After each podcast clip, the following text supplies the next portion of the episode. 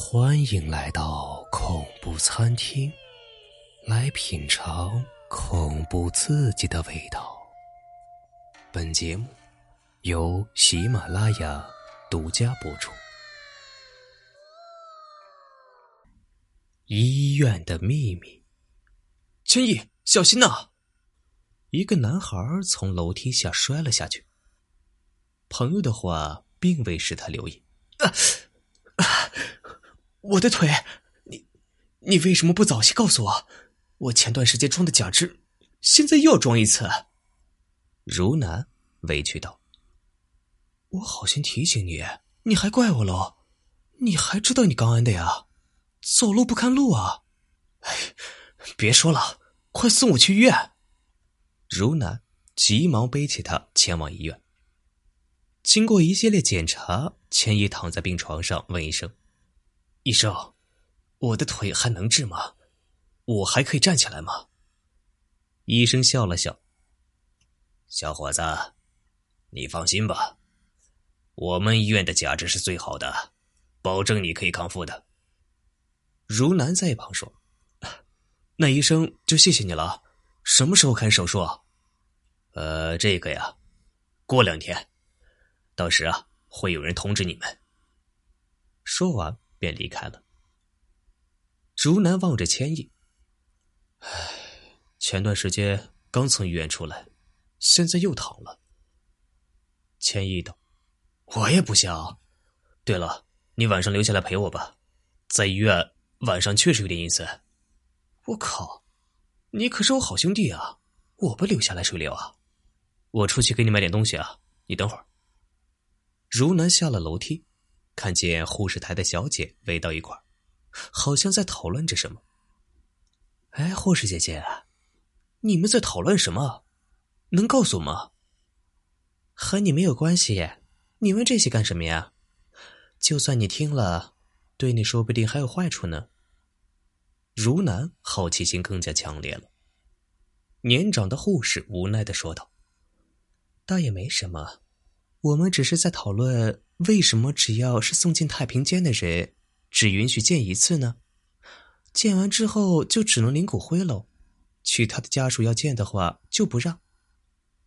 如南邪魅的笑了笑，难不成你们院长有恋尸癖哦？护士们纷纷笑了。如南寒暄了几句便走了。过了一会儿，他拎着饭就回来了。千叶。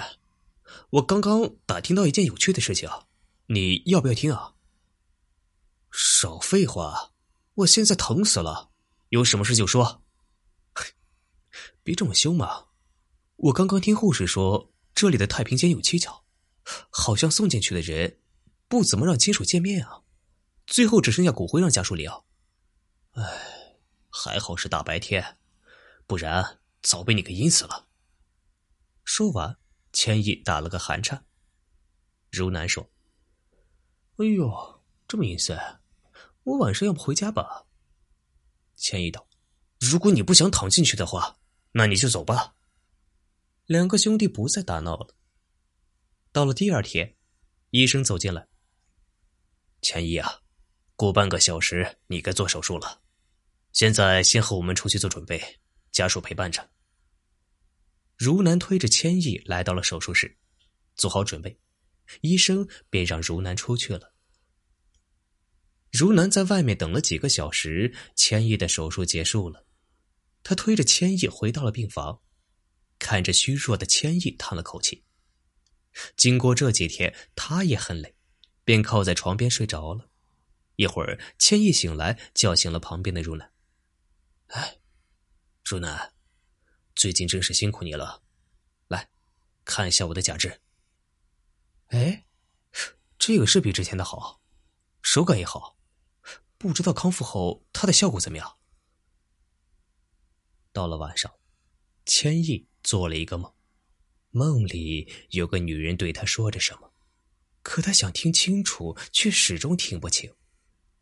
第二天早上，他把这件事情告诉了如南，如南道。你别一大早就吓我，你不会是做梦了吧？千亿茫然道：“我也觉得是啊，可我觉得他并不想害我，好像要告诉我什么。如果是这样的话，会不会和这个医院的故事有关？如果他想告诉你什么的话，今晚一定会来。到时候你叫醒我，我都要看看。嗯，那好。又是一个晚上，那女人如约而至，千亿被惊醒，他连忙叫醒如南：“如南，快醒醒，他来了，在在哪儿？”千亿鼓起勇气说：“小姐，如果你有困难的话，请告诉我，我一定会帮你。”这个时候。门口若隐若现的出来一个人，那个人居然坐着轮椅。千一颤抖的问：“小姐，你的腿怎么了？”那个小姐望着他，悠悠的说：“我的腿在你的腿上。”千一一脸的惊愕：“怎么可能在我腿上？”一旁的如南开口了：“小姐，你应该是有什么冤枉吧？还有，为什么你说你的腿在他那？”那个女人还是一样轻悠悠的说：“你跟我来，我告诉你们所有事。”说完，便推着轮椅走了。如南见状，也推着千亿跟在后面。这时候，周围的环境格外幽静。到了，如南和千亿抬起头看了看门牌上写着“太平街”，两个人有点愣住。这这是要干什么呀？你们进来就会知道。他们两个进去后，周围的环境变了，像看电视一样。不知自己在其中还是在其外。画面里一个人躺在里面，他两个定睛一看，发现那人是旁边的小姐。他们两个没有出声，继续看下去。这时走进来两个中年人，又可以开始我的实验了，院长，谢谢你啊！只有你肯帮我。被叫院长的人说。我也是为了我的技术梦想。好了，我出去了，你自己开始吧。记着，不要被别人知道。那个男人取了一把刀，剃掉了女人身上的肉，并且扔进了一旁的垃圾桶。一会儿，那女人的骨头变成了各个部位的假肢。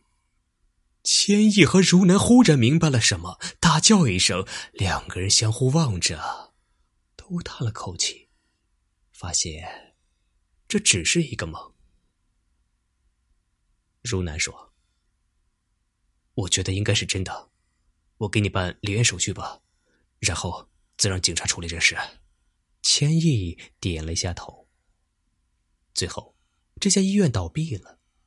他们利用没有经过同意的尸体研究，并且给家人的骨灰，只是灰。千亿联系到那个女孩的家人，并把剩余没有处理掉的假肢交给了他们的父母。晚上，千亿听到了梦幻般的声音：“谢谢你，你的腿就当我送你的礼物了。”这一夜，千亿睡得很舒服。好了，本期的故事就讲完了，感谢您的收听。